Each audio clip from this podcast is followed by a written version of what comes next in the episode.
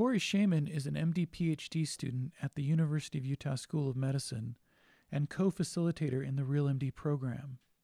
He has completed the first half of medical school and started the PhD portion of his degree in the fall. In this episode, we talk about his journey into medicine and how he charted his own path by building community, daily journaling, brain mapping, and pursuing hobbies.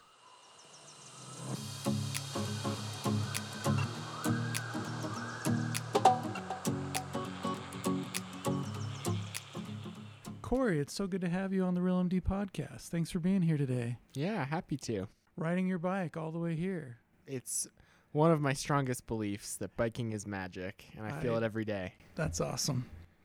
Um, I want to start out and just ask you to tell your story a little bit about what led you to medicine. Yeah, I think I always wanted to be in medicine. I think I just held this really toxic belief for a long time that I wasn't smart enough to do it. And I think it took a lot, a, a series of life events for me to understand that that's a false belief for everyone, including myself. Do you want to share maybe what kind of life events led you that way? Yeah, I lived in this 10 person house in Portland, Oregon. It was a two kitchen sort of deal, and I found it on Craigslist, as I think you have to find any 10 person house that way. And that the house was special. It was called the study house. There was um, there was a patient who had uh, an, a form of a very tough to treat cancer in Portland before my time and got great care at Oregon Health and Science University. And his way of giving back was to buy up property near the hospital and to rent it to people in the health profession, students, um, nurses, etc., for really, really cheap. And so that's how I ended up in this house with a bunch of people in all areas of medicine. There were dental students and PA students and nursing students. And I was just there doing a research internship for the summer. And it was really living with all of these. Uh, all of these students, including med students, and realizing, oh, there's no difference between them and me. If if I wanted to do this path, I could. Um, and so I think it was really being surrounded by people who had also held that belief and figured out how to get over it that helped me find my way through those toxic thoughts. Yeah, I love that. Um, particularly, you've talked about this many times. Finding community seems to be a big piece of how you've navigated your path. Um, so, what was this community like? Yeah, it was interesting in that it was people from all over the country who ended up in this house and everyone was, you know, occupationally related, but aside from that, it was a bunch of different types of people. Um this was my very first time ever being in Portland, Oregon, and I was, of course, looking for all of the stereotypes and, and found it in this cast of characters. Um, but I think the biggest thing about this community in particular, the, the study house community, was that everyone was kind of trapped on this hill. Um, there was not a ton of transportation on and off the, the hill. And so after work, we'd walk, you know, the five minutes home to this house, and everyone would just be there together, cooking big meals and and just talking about medicine. And it, it was very empowering to realize that I was in that community already. Right, that you belonged, that you were part of it. So then, um, fast forward a little bit, and I guess I'm just curious about the MD and the PhD part. How did you determine that that was your path? Yeah, that's a great question. Still figuring that out. um, for me, it's always been about the senses. I am just a, a curious human in general, but the senses, hearing, vision, balance, touch, to me, that's like the most fundamental part of being human because if it weren't for that, we'd be trapped in our own bodies with no way to relate to anyone else. And so when I started studying hearing and balance and realized that communication seems like the most fundamental human need, um, you know, outside of food and water and shelter, that's what I wanted to work on. And when I started working with people who had sensory impairments and realizing how empowering it was for them to do sensory rehabilitation or to get cochlear implants and, and get some access to hearing back, I was like, okay, th- this is my life's work now. Um, and it wasn't enough to just do it through clinical medicine. I wanted to be answering people's questions when the response I had to give in clinic was, we don't know yet. Um, I wanted to be able to keep going on those questions. I'm curious about what happened for you behind the scenes. How did you start journaling? I started on January 1st, 2012. Very specific. uh, and I know this because I have all of my old journals that I go back to semi regularly. Um, and so whenever I open that first journal, I open it to that page. And it was when I was moving back into the dorms my second semester of my freshman year of college and really trying to figure out who I was outside of just a student. Um, I think I tied a lot of my identity in high school to just being a straight A student and feeling like that was the most important thing and getting into college. And then I had this sort of devastating but also incredibly good first semester my freshman year at college where I realized like school can't be my only identity because when I don't do well at it, then mm. I feel like I've failed as a human. And so after getting a C in Gen Chem 1 and a C in calculus and a C in a bunch of other classes that first year, um, I was like, all right, something's got to change and I need to figure out what it is that has to change. And so every day, starting from from that first day of the year, I decided to write down a page of what happened that day just to try and figure out, you know, to do to to do a, a system of checks and balances on my own life. Mm. Um, and that along with a bunch of other regular hobbies kind of got me mentally well again and, and ready to do school again. So that was when I started journaling. And since then, I've filled out a page almost every day. And they're pretty mundane, you know. Mm-hmm. Sometimes it's like, had this great conversation with Tom about barbecue and um, you know biked to this place at this time it, it's it's very much almost like an agenda but I use it as a memory device because when I read back through that agenda, I can kind of pull out extra details from the day, even ones that I didn't write down. So, to outline your process, obviously you do a page, and then you're saying you go back and kind of read through it. And to and me, what is the benefit of that? Memory supplementation. Like I'm very, it's not something I research or or feel like it's fundamentally important. I'm just kind of curious about it. And so it feels like that warm nostalgia feeling every single night when I go back through and I re I flip to the beginning of that journal or pull out an old one and just read a page or two. And I'm like, "Oh yeah, like that's who I used to be and and this is still who I am." And it kind of just keeps me grounded and lets my mind stop turning in place and lets me go to sleep because I've gotten it all out on the page for that night. Yeah. Yeah, I think um, many people probably look at it as a daunting task to start writing something at the end of the day or in the morning. And yet, from what you're saying, it seems like that helps you sift through all the the mental spinning that happens in a day and kind of process anxieties or stresses. Yeah, it doesn't for me at least, it doesn't have to be some big emotional truth that I'm writing down on the page. Simply just getting down, here's what happened today, and then I don't have to think about it. Or at least, you know, in my dreams, I don't have to think about it. I can go on and dream about more important things. Do you feel like it helps you process big things too?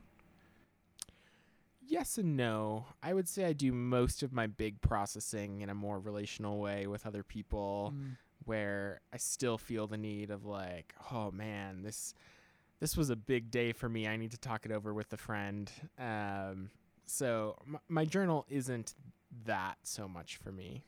Yeah. In addition to this journaling process and community, um, you've also talked about sort of mind mapping your own personal thoughts and your own values. Can you talk more about that? there's this community called Quantified Self, and it's a bunch of people who like to do research projects that are N of one. Um, you know, not scientifically sound as a researcher, but still very cool projects.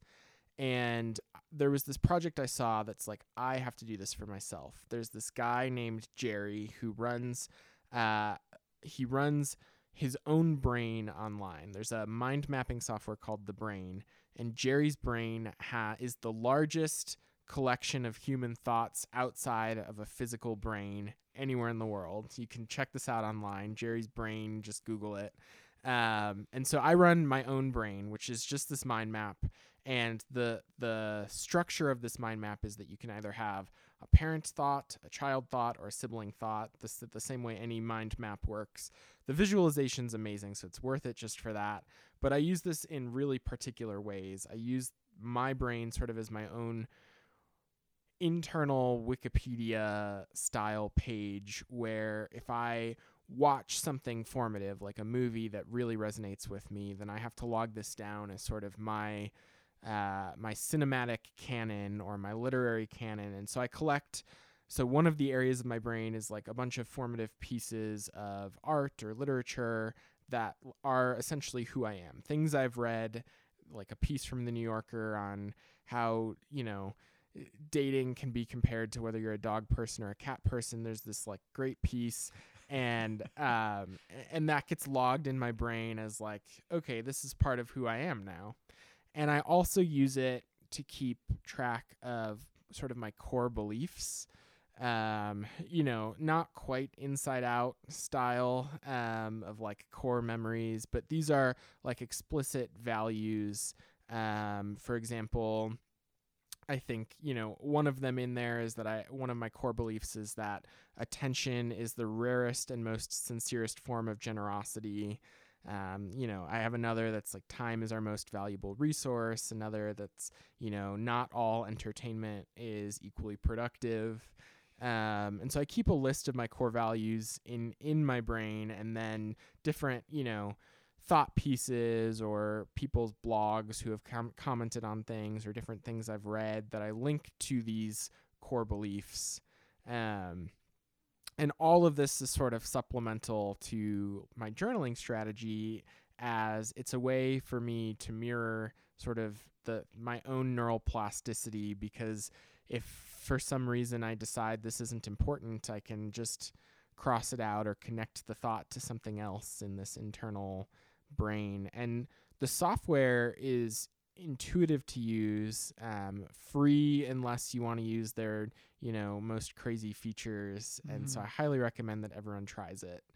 I, I tried to use this for studying at some point because, you know, in medicine you're trying to force as much as you can into your actual brain. So I thought I would supplement with my um, my software brain Mhm. it didn't work. I am not a mind mapping person when it comes to learning, but I think it's also kind of special that my mind map that I've built out over years and has tens of thousands of thoughts at this point is more identity based and not so much um, not so much a, a school device. Yeah. I mean, I'm I'm fascinated. We've never talked about this in detail. Um, the other day, I thought how great it would be if I had a dedicated wall that um, had that dry erase coating on it, so I could just start associating the books I've read with um, my values, with thoughts I've been having, with goals, with my vision board. And because I think sometimes it's overwhelming to try to connect all of these disparate ideas together. You know, all of this stuff is sort of independently happening, and um, they're meaningful uh, pieces. They could be very small, like you, as you said, journaling. You could have like a great uh, experience with someone, a meeting with someone that's that was important or special or just made you feel good and you could be reading a book and and finding a quote or you know setting trying to set a goal and i just to me i think that's the hardest part is trying to to associate um, what's happening Yeah, I think that one of the one of the problems with these like big vision boards is that they can feel really overwhelming and you know for for me at least when I set out to try and you know make a mind map just the the mindset that I'm in that that I have that energy to initiate is not with me later on. Like those are special moments where I'm like I'm at this point in my life you know rare moment just found some activation energy need to write everything down you know this is one of my smartest days of my life i have to set a plan today or else it'll be gone tomorrow. And then when i go back to it tomorrow it feels really overwhelming. Um, and so i think one of the the problems that the brain deals with the software is that when you build this mind map you can only have one central thought on the screen at any given time. So you, everything is still there but it's out of your peripheral vision and so you don't feel overwhelmed by Mm. all of these different goals that you have. So it really helps you focus in on on the central thought. That's great. I'm gonna have to check out what is it jerry's brain? Yeah jerry's brain is the one that that i looked at and i was like i need this for me. Um and i also think this guy jerry uh is just a, a very cool well spoken well thought person. I don't know him at all. Yeah. I wish i did. Yeah. But i know like his character. thoughts.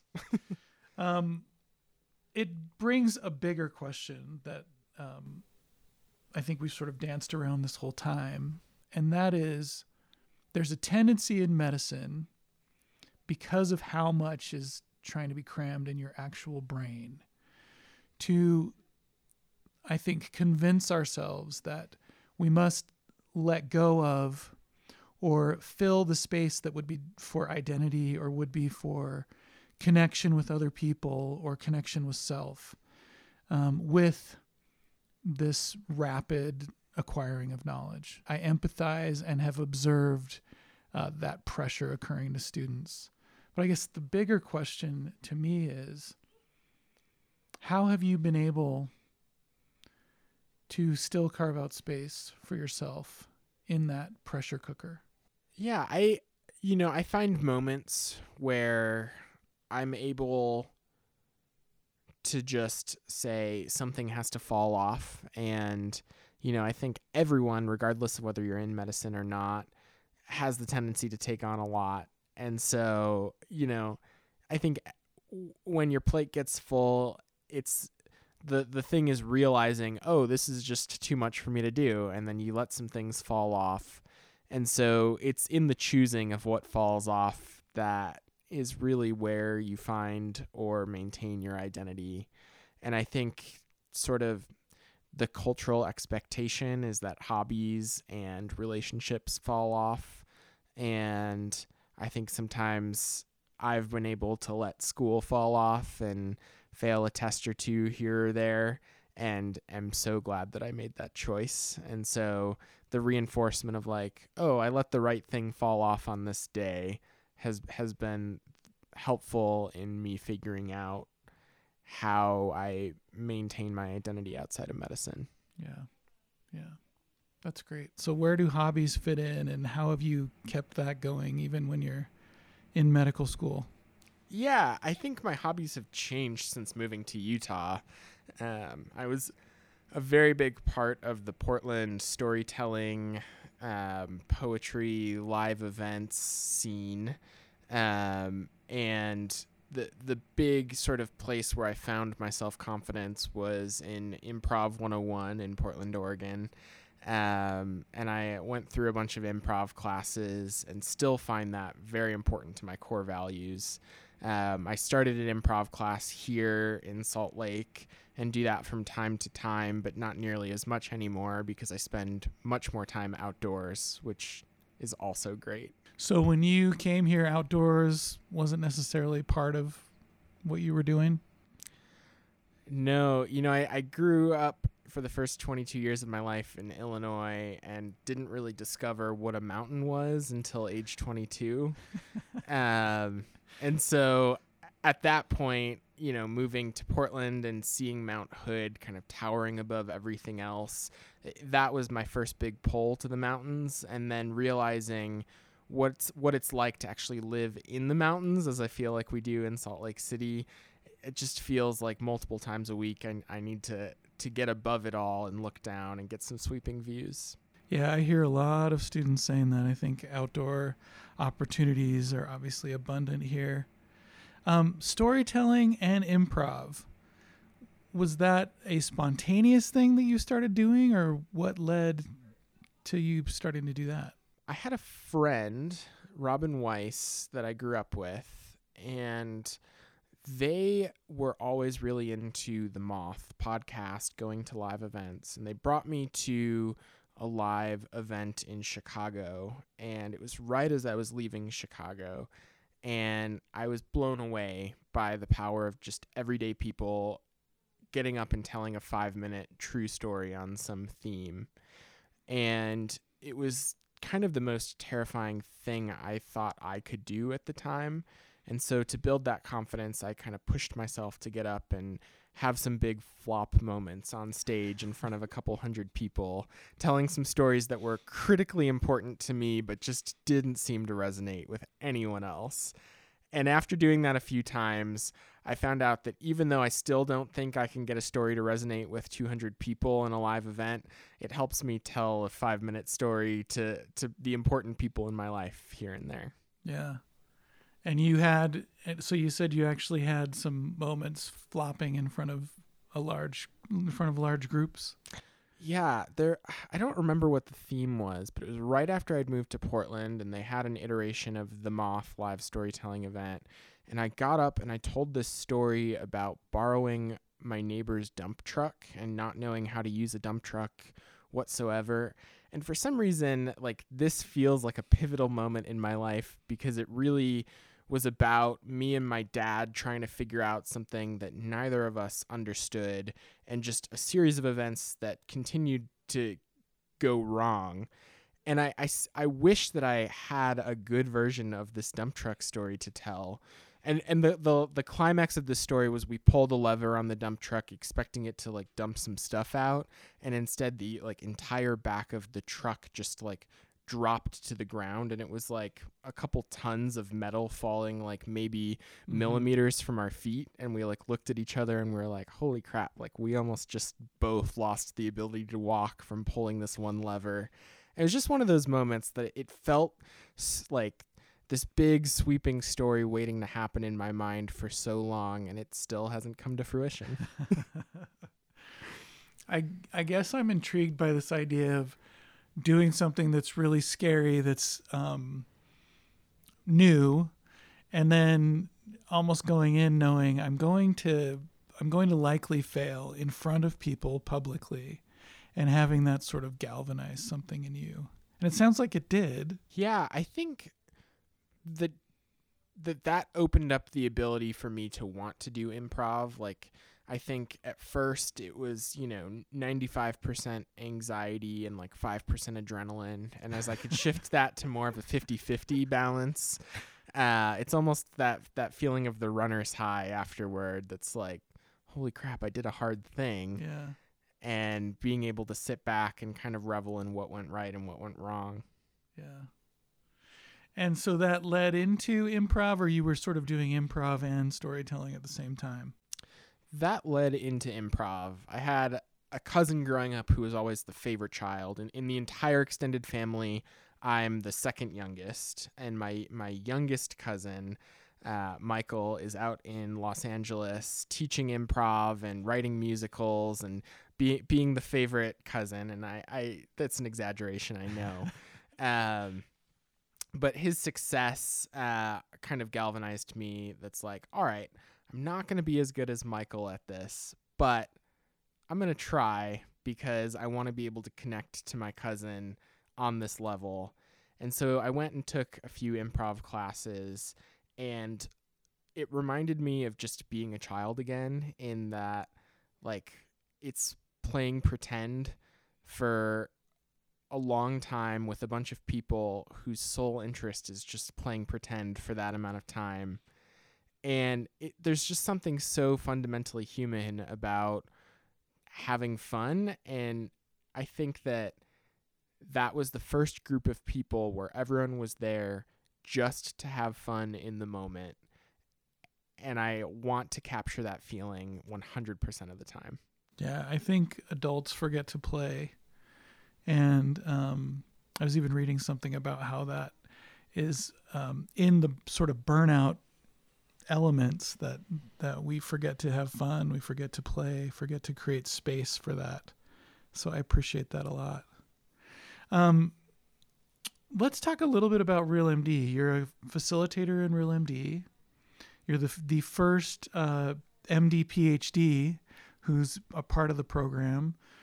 Um, what has RealMD? What has the RealMD experience been like for you? Overall, the value I get out of it is intellectual conversations about connection. I think fundamentally, you know, RealMD can be viewed a lot of different ways. It can be viewed as networking, leadership, professional development, but fundamentally, I think what I've seen the program try to do is just connect people to their human roots. Um, and I've gotten a lot of value out of that myself. And I think for anyone willing to be a little bit vulnerable and and try and find some community, RealMD is an incredible space to find that. Yeah, I think sometimes we think RealMD has to be this big thing, has to be this. It's my professional development opportunity. It's my leadership development opportunity. It's it's something um, that is meant to sort of give me uh, um, an additional skill set. And I guess you're pushing against that, and you're saying, on a very basic level, it's about being human and remembering how to connect with people. Yeah, and it's it's about showing up. I think every like magical moment in my life where I've somehow gotten an opportunity or a door has opened, it's because I've just randomly decided on that day to show up to something small. And I think the the power of just being present and, and showing up to something small cannot be overstated. And I think RealMD provides a ton of really small moments where people can choose on any given day to show up or not show up but if if you do choose to show up, I think there's there's magic in that. Do you feel like those little moments um, accumulate in a way that is is unique for you? Do you feel like there's something happening there?